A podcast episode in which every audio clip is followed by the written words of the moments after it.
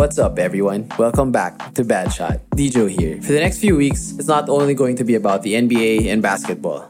The coming pods will be different conversations with friends and people on and off the blockchain. Join me, Bakon, and Marvin as we go on an unadulterated ride around the world of sports and NFTs. This is the Bad Shot off season. Ready or not, we're mooning.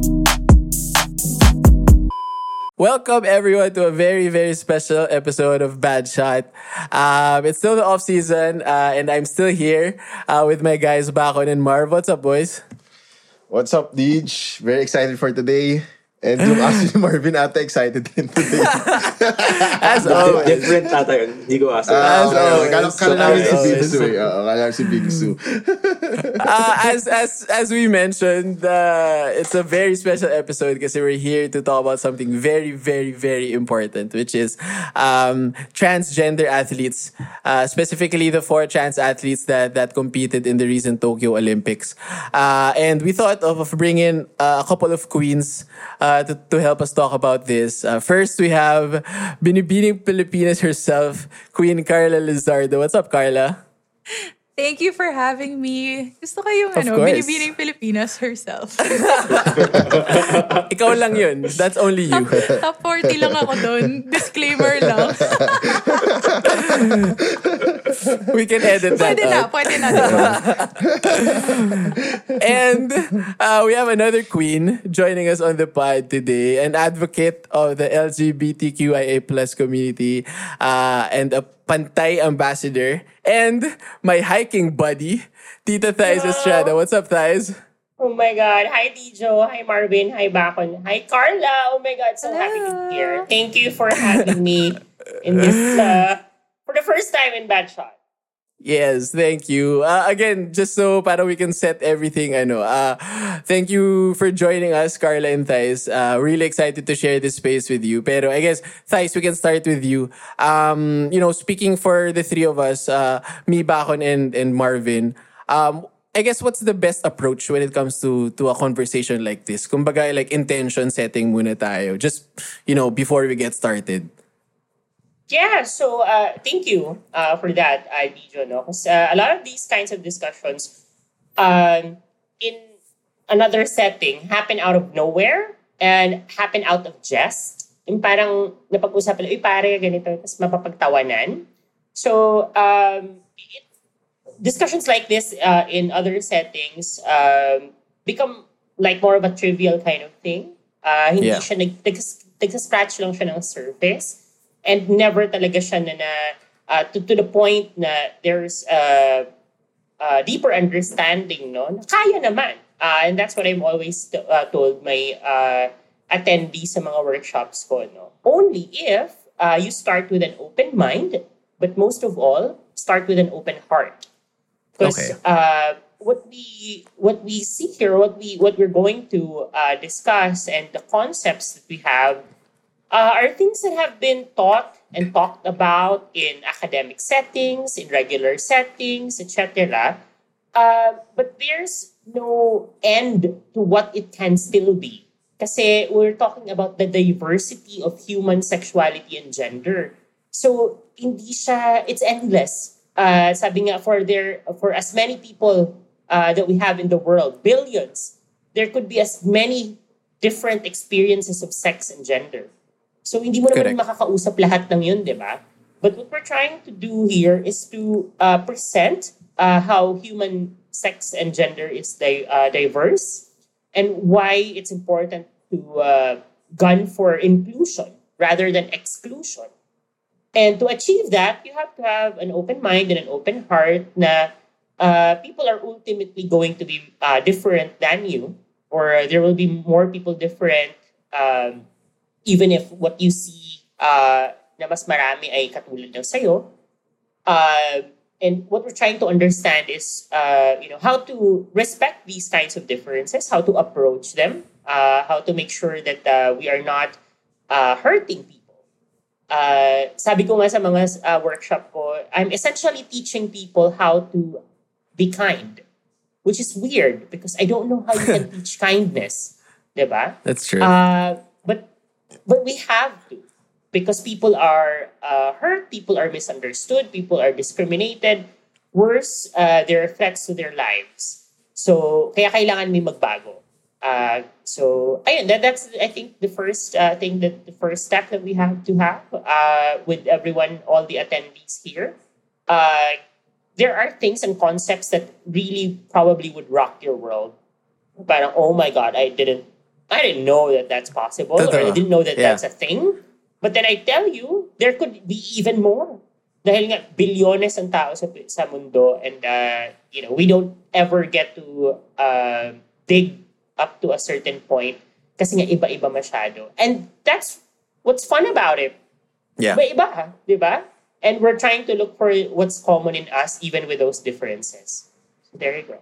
First of all, uh, like Dijo mentioned nga, parang kami, I think even Carla's not super like deep into this kind of issues. Pero parang we want to dive in about, um, since kami ni Carla medyo high-level athlete, ayos ba yun, Carla? Yan. We played Yan. UAAP eh. So parang, parang we want to talk about more on the trans athlete, the, the issues that going on.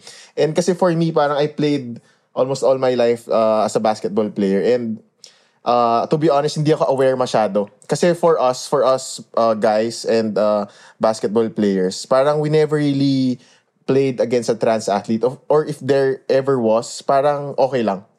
Pero this is where I want to ask Carla. eh. Parang ano yung thoughts mo na...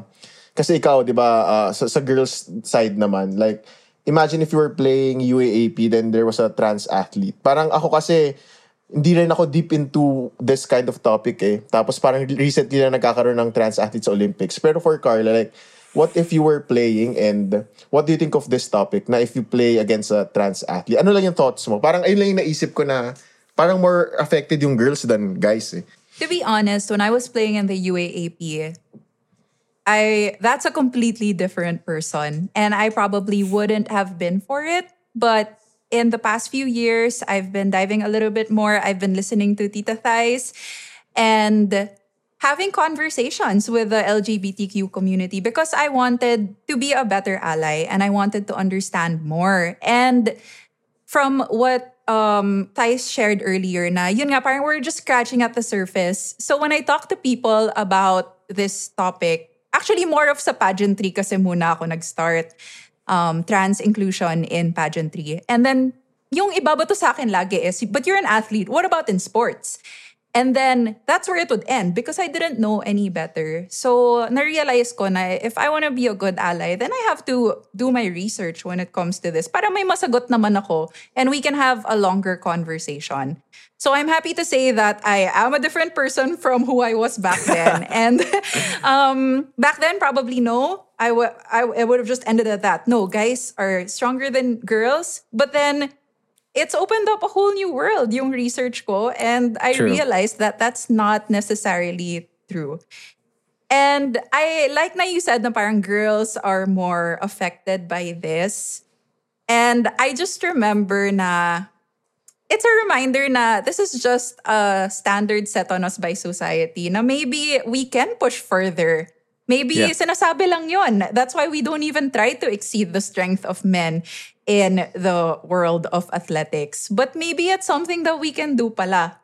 Maybe it has nothing to do with gender. So that is something that actually excites me as a female athlete. Same din, uh, siguro mas same ako sa with how you were, Carla, no, na when you were in high school. Kasi honestly, um, medyo un- uneducated din ako. Like, hindi rin ako masyado aware doon. Like, uh, honestly, like, hindi ako masyado pa nag-research uh, about it. Like, nag-prepare lang ako for our episode, no?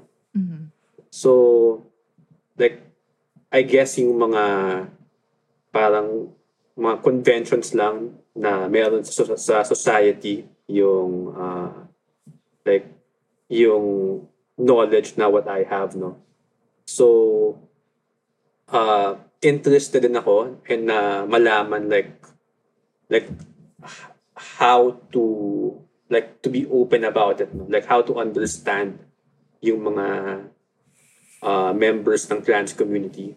But like, uh, I wanted to ask sana si Ma'am Thais na like before we talk about yung athletes, like like as a person kunyari or as an, an individual, like how should I like go about it, no? Like when I interact kunyari with other uh, people na member ng trans community. Yeah. Um, well, thank you for that question, Marvin. Uh, I think it all starts with understanding what transness is. Uh, like, uh, kung ano talaga yung, uh, what, what is uh, the difference between uh, transness and other uh, forms of sexual and gender identities. Kasi, uh, yung tinatawag natin, ito, it, it's a word, medyo buzzword na siya in media when you talk about SOGI. Uh, Yeah. but I guess I want to take the time to just quickly run through uh, what SOGI is uh, and what it means. Because I think yun yung talagang kailangan mo ng first na maintindihan, no? Uh, so sexual SOGI means uh, it, it's it's a description of our human sexual identity and uh, gender as sexual orientation and gender identity and expression. So it's a it's like an umbrella term no mga what's underneath uh, different the differences between sex and gender.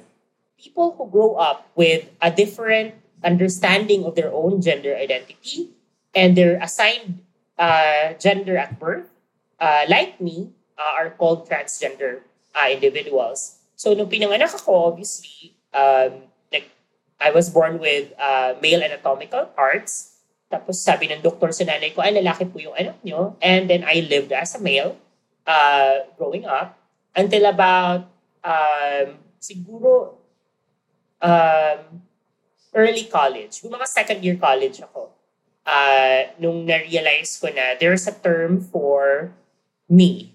Uh, that there's a term for transgender uh, people na uh, my experience is beyond the Filipino um, effeminate gay. Alam mo yun? Yung parang, uh, Yeah.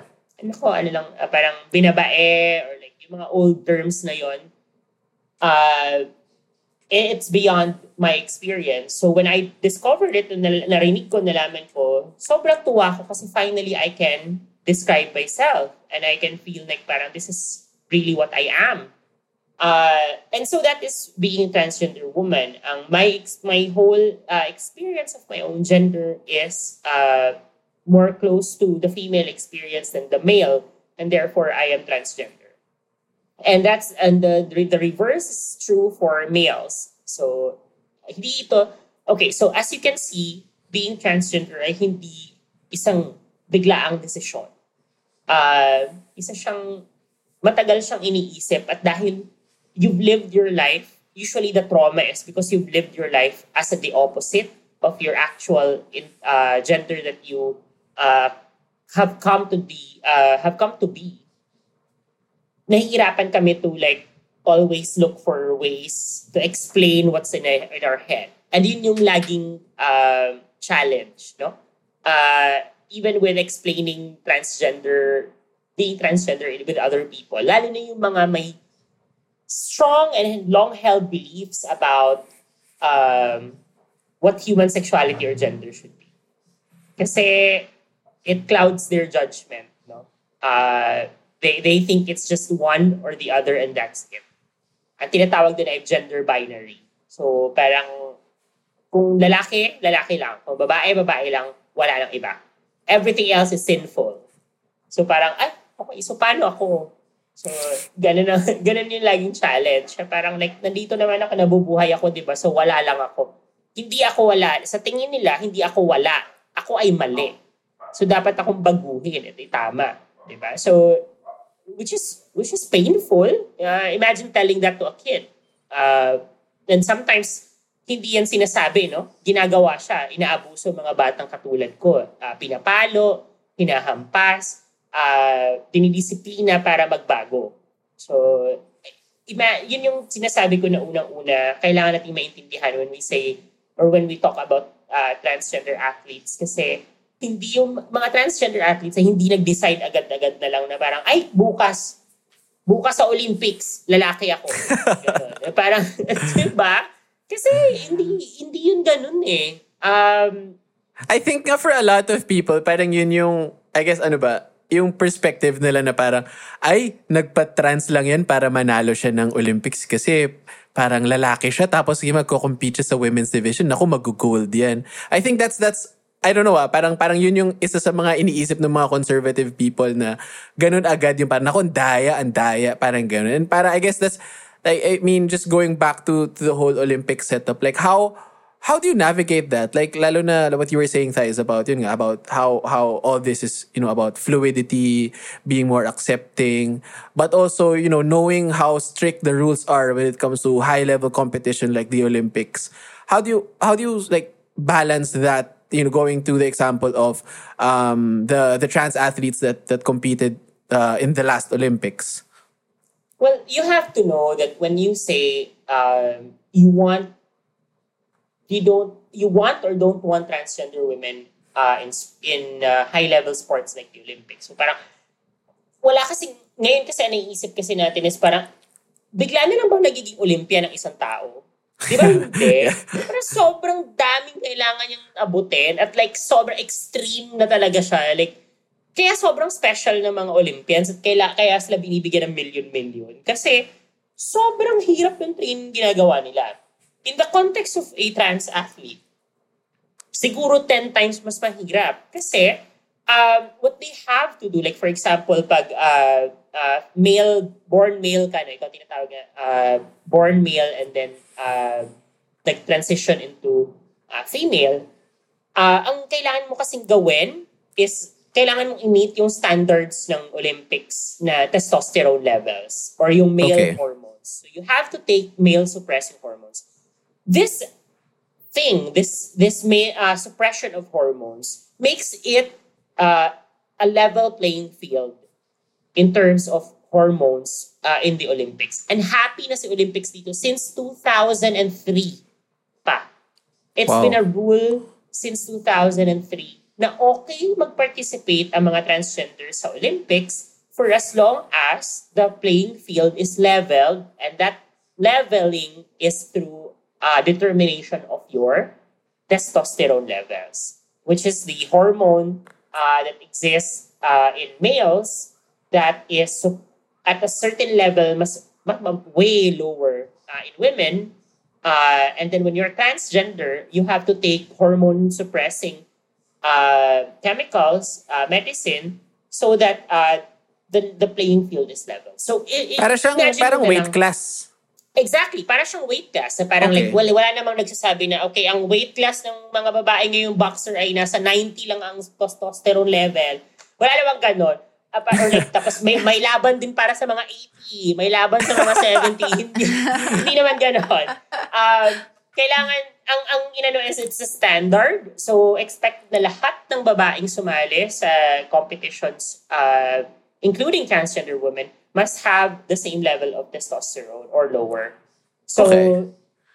it, it, it's the clear and the standard, international standard, na hindi ko magets kung bakit talagang meron pa rin, hindi, ang iniisip kasi Dijo, I think, and uh, with everyone else, if you didn't know anything, yung sasabi ni Carla na kung nag-scratch ka lang ng surface and you didn't know anything, you'd really imagine na parang men who dress as women just come barging in and play sports in the Yeah. Olympics. Yeah. Parang like, huh?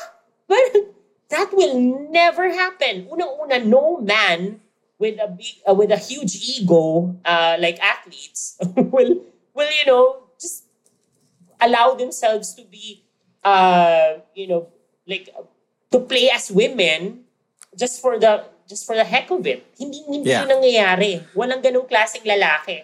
Um, you have to understand the male uh, mind and the patri- how the patriarchy works uh, to understand that is is absolutely impossible. Um, the only person who would do that is somebody who would decide on his own na gusto niya gawin yun and for the most incorrect intentions and not to play. diba? And still, even if if that person decides to go through that, ang dami niya pa rin kailangan um, Absolutely. pagdaanan na steps Diba? just to, I don't know, for whatever Qualify. for whatever Yeah. purpose. Yeah, yeah, yeah. That was So, one of the interesting things that I encountered when I was reading about it. Kasi, yun nga, like if you're if you're just looking at it na hindi mo siya pag-iisipan and it's just based on like, you know, what you know, your your uninformed opinion, then Yeah. you would just say na, okay, gagawin niya yun kasi gusto niya manalo. Pero, and you're thinking about it na parang automatic advantage yan. Advantage. 'di ba over over the Yeah. um over who you're competing against but actually like when I read about it na-realize ko na ang laki ng disadvantage because ang hirap na nga makaka- makarating sa Olympics and then that person is going through the personal ano pa self-discovery True. journey and that is as hard as qualifying for the Olympics, ba? So parang for for straight athletes, they're only worrying about their practice, their preparation, getting to a high level. Pero for trans athletes, there are so many different factors and na-realize ko na actually it's more of a disadvantage pa nga. And I think that's why it took so long for us to see more trans athletes competing in the Olympics. I hope that makes Pero- sense. Yeah. No, no, it does. But I was gonna ask nga eh, Bax, parang like ikaw, for someone na, you know, playing basketball since you were walking, or, or di ba, parang alam mo yung gaano kahirap to be at your best. Di ba? With, with, with everything, all the physical things, all the mental things. And then yun nga, as, as Carla was mentioning, parang for trans athletes, all that and more. Diba? We know we know how the pressure gets like you know with with the stories of sila Simone Biles uh, during the Olympics, diba? With with you know struggling with mental health and competing at a high level. So add that pa with you know with the uh, trans athletes like like sila Hubbard uh, who went through a lot uh, just to compete in sa weightlifting and she didn't even win. Diba? So parang what, what, what ikaw ikaw lang like I just want to hear what, what your thoughts are on like the preparation aspect of of of an athlete and anong tingin mo pag-prepare naman ng ng mga trans athletes? Actually, sobrang eye-opening na sinabi ni Carla at ni Thais eh. Kasi for me, hindi ko talaga naisip yon na may extra factor yung kailangan, Diba? syempre may kailangan kahabulin na testosterone. Di ba parang ganun? Hindi mo kasi na-experience eh. So kaya nga tama yung sinabi ni Thais na dapat medyo open-minded tsaka open heart ka when you tackle this eh. Kasi parang yung sinasabi natin parati na there's something more than ano what we see and what we know. And ito yung isa sa mga doon, isa sa mga topics na ganun na kailangan alam mo yung eh, na kailangan open-minded ka and tanggapin mo yung mga facts na hindi mo alam. Because sometimes as an athlete, ang tagal mo naglalaro, kala mo alam mo na lahat ng nangyayari for every athlete. Pero Yeah. like now, yung ganun, hindi ko naisip eh. Like, nag-usap na tayong tatlo the other day, pero di ko naisip yun na, o nga no, added, dami sabi ni Carly, parang, mas mahi- baka nga mas mahirap sa kanila dahil meron pa silang isa pang iniisip. Parang kunwari, medyo, ewan ko kung tama to, correct me if I'm wrong, naisip ko parang, di ba yung mga athletes, lalo yung mga combat sports, meron kang, sinabi mo, this weight class. Isipin mo yung iba, meron ng weight class. Ang hirap na mag-cut weight eh, di ba? Parang meron akong Yeah. friends na ano eh, MMA eh. So parang sobrang wild na nung weight yung yung yung weight cut na tinatawag nila. And then kailangan mo pang yung i- i-handle yung testosterone level, kailangan nakabantay ka. So parang added and di ba may athlete sa Olympics na um weightlifting na yun may weight yeah, class si yun eh. Hubbard. So, yeah. Yeah, yeah. So, I, I'm sure it's harder for her. May weight class na siyang hinahabol. Tapos, meron pang yung testosterone level nga na kailangan siyang i-maintain. So, parang added, added ano nga siya. Parang added th- something to, for an athlete to handle. So, Yeah, so ako as- parang ngayon ko lang yon nakita. So, very eye-opening for me. aside from the journey to get to the Olympic level, there's the um there's the transition journey. There's the struggle to even but the, the, there's a fight Yeah. to Yeah. have Yeah. space in the world of athletics. And diba parang if you think about imagine all of these things, going through all of these things at the same time. And I think that when you open your mind to that, then everyone will be kinder and everyone will be more understanding. That's true. Yeah. Diba? That's true. Yeah, parang ang ang point naman kasi dyan, is like, uh, are you going to, how are you, how are you framing your head in terms of a competition na has, has it really been always fair in terms of like parang what we have as humans? Kasi yung example ko nga, yung last time kami nag-usap ni Dijo and Carla, na biological differences and advantages occur all the time in sports. Uh, from like sports that uh, you will have a height advantage. Then people enter your sport na seven-footer. Parang, what? I mean, like, parang, okay, bye. Ganun ka lang ba? Di ba? Parang, ganun ka, ganun ka na lang ba? Or like, um, like swimmers who, or ito, this is a fact. Uh, did you know that um, Michael Phelps, one of the greatest, uh, well, if not the greatest swimmer of all time, can produce only half the lactic acid uh, that a normal human would produce. And that's why he lactic acid, of course, diba, it builds up in the muscle and that's what makes it tired. And uh, um, nagiging parang ano siya, para stiff and then di ba hindi ka na makagalaw. But Michael Phelps only produces, it, it's a genetic um, condition ni Michael Phelps na half lang ang napoproduce niya than a normal person. So, imagine that advantage. Obviously, he's a superhuman and tra- with training and like kung ano yung kung paano siya mi- minold as a person, I mean, for sure, never naman nalaman yun ng mga tao unless genetically tested siya nung bata siya na parang, uy, itong batang to, di ba? Parang like, pwede to pang endurance, di ba? Kasi, di ba, ne- never, kalahati lang yung lactic acid niya. Kasi kung gano'n ang mangyayari sa atin, we have that kind of mindset, we'll be testing every newborn for that kind of uh, genetic anomaly and then ita-transfer, okay, swimmer ka na lang ngayon. Ganun. Alam mo yun, parang like, or I don't know if China's probably doing that, but alam mo yun. I was just gonna say. but, but, but imagine it, di ba? There's no issue about Michael Phelps uh, having this kind of genetic uh, anomaly. The, I mean, the, the swimming organizations or uh, international uh, competition organization organizations would have thought na parang, ay, bawal ang ganyan. Eh di wala silang Michael Phelps. Yeah. Di ba? Um, sobrang sakto na you're talking about Michael Phelps kasi 'di ba he's known to have one of the highest na testosterone level 'di ba Ah, talaga? uh, sa mga Ever? athletes yeah Oh, wow. Wow. yeah tapos noon like uh, uh, while preparing I read na may isang runner si Castor Semenya naman uh, mataas din yung testosterone level niya for a woman tapos gusto siya ipatake ng parang mga ng medicine para ma-suppress yung testosterone level niya para i-allow siya to compete, di ba? Parang parang the message it sends to me na yung mga like yung mga men pag mataas yung testosterone mo it's an advantage Celebrated for ka. you, di ba? Yeah. Yeah, di ba? Parang it's an edge for you. Pero pag sa women naman parang ah, di, di, di sila inaalaw na ah, mag-compete, no? Yeah. Kung, mat- Yeah. kung naturally mataas yung testosterone level nila. Yeah, and it's sad kasi si Castor, hindi no umabot sa point na si Castor was asked to be, to have a, uh, uh, mag, ano, challenges ng isang media personality sa South Africa. Kasi sa South Africa siya eh. She won so many awards, by the way, uh, in track and field for South Africa. But lumabas nga yung issue na baka ang chismis ay baka hindi siya totoong babae. Totoong babae. Diba? Uh, and like she's probably a man, tapos nag, ano lang, then like, kasi yung features talaga ni Caster talagang sabihin mo talaga sa sa male na ano, no, uh, hulma, no, sabihin mo talaga, ah, ako, lalaki yan, ganyan.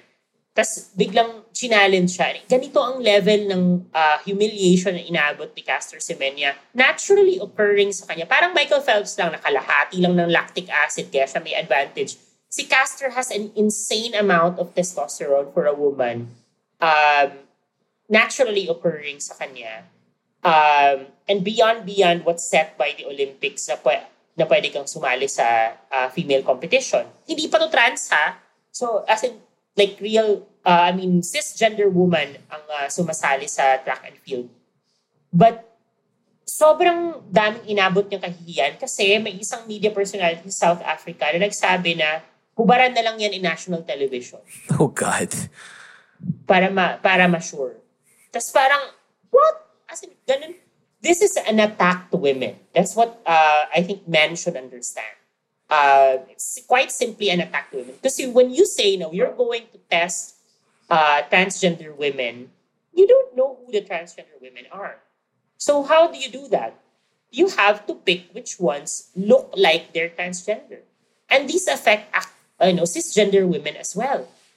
What it really is, kasi magiging visual lang eh, di ba? Malamang babawalan kang hubaran yan, di ba? Kasi iyak yung mga advocates, ibang mga ibang advocates, Yeah. di ba, ng personal uh, space.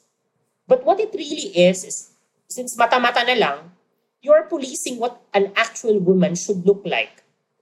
Ba? Kung sa, sa tingin mo, ay mukha siyang lalaki, yan, itetest natin yan. Kasi you have to test everyone, or like you have to test certain people. Di ba? And you're going to inevitably test women who will, uh, cisgender women. And imagine this on the level of sa nangyayari sa States, na mga bata yung target nila dito. Hindi, hindi mga high-level athletes pa. So imagine this happening to very young children na sasabihin mo sa kanila, you're going to be put away, you cannot play sports until you get tested. Why? Why you tested? Kasi you look like a man playing with a, a women's sports. So ang sakit, di ba? Imagine that kind of trauma. Uh, yeah, I think that's one major point that we ha- I really have to share that wanting to exclude transgender women in sports uh, is an attack on all women. Uh, because eventually, what will have to happen is all women will be tested and all female bodies will be judged according to what the males think uh, is standard for a female body. And it's more than unfair to be judged in that way, especially when you're competing and mental health is you know sobrang paramount ng kailangan mong anuhin. It's an it's an attack. For for you, Carla, like from from uh, a female athlete's perspective, alas na tayo muna from the pageantry. Just just being a female athlete and hearing that na parang Thais saying na all these discrimination towards trans uh, females is, is an attack on on women in general. Like how how does that like impact you as someone? Uh, I know you you you spent your whole childhood diba, playing badminton, training, and being the best you can be, and then parang parang yung ganitong issue is, is coming up now. Like how how how hard or how how ano how impactful is it for you? I completely agree na it actually the exclusion of trans athletes actually does harm to women athletes. Ang ganda ng sinabi, that was a great way to reframe it. It's funny nga because with Hubbard competing in the Olympics, ang daming lumabas na pro-women athlete groups that were so mad. Like, suddenly they care so much about the rights of women athletes.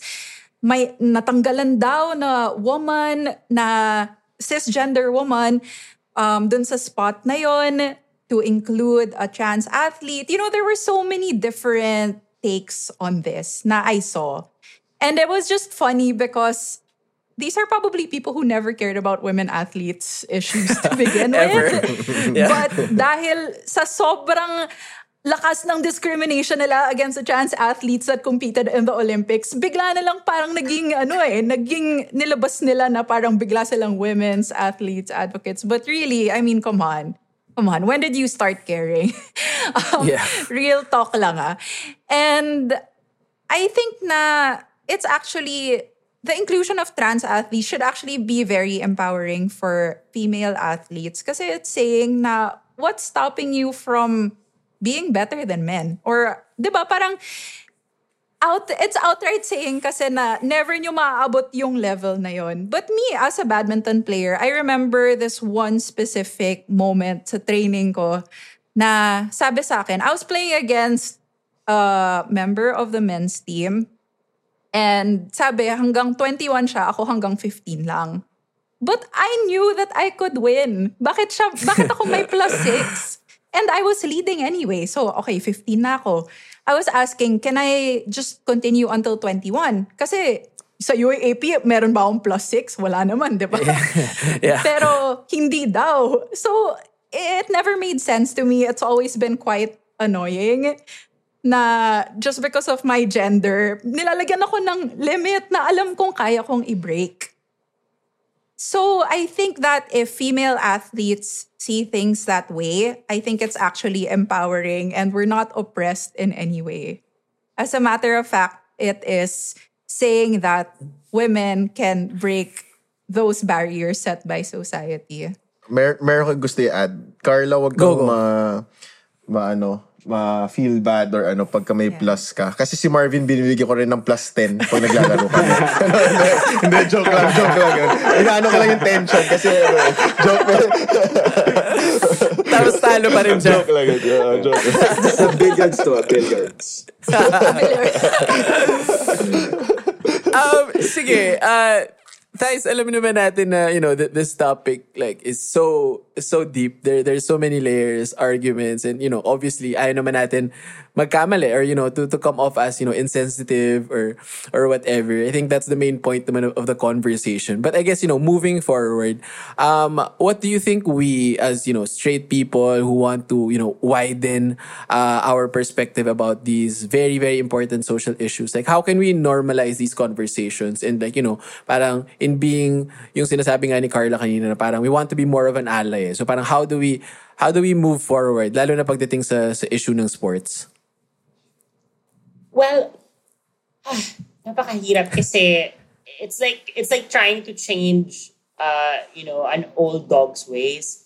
Um, but I've always believed na every time there's a new generation uh, na nanonood, kasi tayo na yung tumatanda eh. So tayo na yung tinitingnan ng mga mas bata. So what kind of things are we going to pass on to those children who kung tayo dati pinapanood yung ibang mas matatanda tapos nag-move forward na sila, tayo ngayon naman yung pinapanood. Anong iiwan ko dito sa bata? Diba? Nadadalin niya para sa next generation. Kasi ang nadala ko from the past generation are still not the good ones. Naalala ko pa yung mga ah, things na hindi maganda at hindi na dapat ikino-continue. So, ang responsibility natin, uh, well, as, well, straight or um, gay, transgender, LGBT, um, is to make sure that the future is better for the next generation talaga. Uh, what we ought to do is to leave the things that we understand now that are bad, uh, and are not good, uh, does not improve or impact uh, positively the welfare of a growing child, for example. Uh, sinasabi ko nga na parang, like, Bijo, you're going to be a father. Uh, is this something that you want your child's generation to still experience? Diba? Hin- pero ang thing is, hindi naman ang generation ng anak mo ang magsasabi sa kanya kung I mean, hindi sila sila yung magsasabi na para tama ba ginawa natin o hindi. They will take on what we know. So dapat tayo yung nagsasabi sa kanila and tayo yung natututo, willing matuto, and then ipapasa ko sa kanila. So yun talaga yung pinaka-main responsibility. Kasi walang magbabago institutionally or generationally kung tayo na naiintindihan to ay hindi natin ginagawa at ipapasa lang yung mabuti. Iiwan yung masama sa ngayon at ipapasa mabuti para sa future generation. Uh, but what can we do now, right now? Diba? Um, so I guess to stop that, kasi yun nga, mga bata ang manunood sa atin. Diba? So when things happen na parang uh, like masama ang masama ang pakiramdam mo sa mga bagay na nangyayari. Like for example, may nababastos. Uh, even with uh, even with females. Uh, diba? Pag sinasabi ang mga, ang laki kasi na responsibility ng mga lalaki, hindi lang to, hindi na to nare-realize ng mga lalaki to be honest. Kasi nga, to defeat the patriarchy, the man must have to shed his own understanding of the patriarchy. Ibig sabihin, uh, isi-shed niya ang kanyang sariling uh, understanding ng kapangyarihan niya sa mundo uh, to be able to defeat it. Walang walang babae, walang ibang tao na makakatalo ng patriarchy uh, kung hindi niya kasama ang kalalakihan. So, uh, yun nga yung sinasabi na kailangan unang-una talaga kayo uh, sa pag-understand uh, about these things. Pero kasi nga, ang hirap din magpaintindi. Kasi, ah, you know, it's a cycle. But, uh, Yeah, that's what, true. But what we have to do is to at least stop it from happening when it happens. Like, so for example, locker room talk. And it goes uh, into something na, uh, you know, hindi na, hindi na maganda. Um, be that one guy to say, instead of thinking na, am I going to be that guy na magsasabi sa mga kaibigan ko na tama na yung pambabastos nila or like chill na lang ako dito as wala naman akong gagawing masama. Hindi lang ako sasali sa kanila. But that silence, it has has contributed to thousands of years of you know these things still happen until now. Diba? So imagine the long line of silent men that allowed this to happen is going is what you're going to allow your sister, your mother, your friend who's female na mabastos eventually ng ibang lalaki dahil tumahimik ka. So, ang challenge ko is if it happens, uh, talk to your friends as your friends, how you ever you want you are able to talk to them. Sabihin, at sawayin mo sila. Hindi yan maganda pare. Oy, K- KJ ko KJ. KJ na kung KJ. Pero hindi yan maganda. Titigil nyo na yan. Diba? Or walang, kat, walang katutunguhan ang pag-usapan or kutsain ng taon uh, dahil sa kanilang sex orientation. Yung paggamit, sabi ko nga Leech, yung paggamit ng uh, slur na bakla uh, sa mga e-games, sa mga e-sports, sobrang talamak. Uh, na umabot sa point na international game nasabi siya. Tapos napansin siya tapos na fine yung nagsabi. Parang nag-move forward na yung buong mundo ang Pilipinas. Sa pa rin, ginawa pa rin alam mo yun inequivalent pa rin sa sa uh, you know inadequacy ang word na bakla ginawa pa rin siyang insulto diba? so parang my goodness and then ayun nakikita nila yung repercussions yung tao at yung grupo ng ta- grupo na parang hindi niya alam kung anong nangyari. Parang, ha? Bawal pala yun? So, Because it's so normal na for them. Oo. Yeah. Imagine never kasi siyang nasabihan na hindi yun maganda. So That's imagine grow, I mean, in that age up to becoming an elite e-games, uh, esports uh, athlete, walang nakapagsabi sa'yo. So imagine yung ganong klaseng environment kung saan siya nabubuhay. So we don't want that. We want more of environments that we can say na hindi to maganda at uh, uh, bakit, nasasabi natin kung bakit. Or as much as possible, na re- kasi hindi naman yan perfect. Diba? At least ma-remind yung mga tao na, ah, okay, o nga, hindi ko gagawin. So, paunti na paunti na sana sa henerasyon na ipapasa natin yung mga ganong klaseng bagay. I didn't I didn't realize actually na parang na it was it was mainly up to us kasi para I thought looking at it that way parang parang ang ang ang sexist ko eh na parang hmm, kami na naman bahala parang ganun but I mean Thais you're right eh na parang it's it's up to us to really bring down the the the patriarchy and in in in a lot of um, aspects not just sports you know like politics corporate and everything talaga eh. and that's it's it's Yeah. rough but Ima- imagine, we have to start imagine eh. what imagine what I have to to shed as well personally. When I became trans, I had to shed my maleness. And there went my uh, privilege in this world. Nawala ang privilege ko as a male. Uh, and then be- enter the world right now as a female. And came with it all uh, that uh, goes with being female in this world. No man will replace that privilege uh, if they don't feel like they are transgender. Kasi they will enjoy it eh. Di ba? But uh, I had to transcend that and realize na, okay, I have to live my life as truthfully as I can. Uh, and even if it comes with shedding, you know, my my um, privileges in the patriarchy, in the patriarchal system. Um, ayun, so, and then tama, yun nga, kasi ang realization, bakit lala, sa lalaki ito gagawin? Kasi nga, guys, ginawa yung patriarchy to protect the male line. Alam mo yun, the maleness, the, it has to remain as the world order. But we understand that the world order has to be inclusive of all.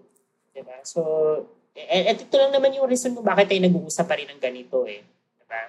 yeah Uh, and if it and if in spaces like this, kahit ganito kaliit na mga podcast or like opportunities to talk, napapag-usapan to, lalo na ng audience ay mostly male, sana unti-unti may makarealize na parang, ah, in everything that I need to do, uh, uunti-untiin kong i-break yung patriarchy. Uh, my, my goal there is so that future children, my future children, for example, uh, my daughter would live a better life than what we what I have done for the females of my generation.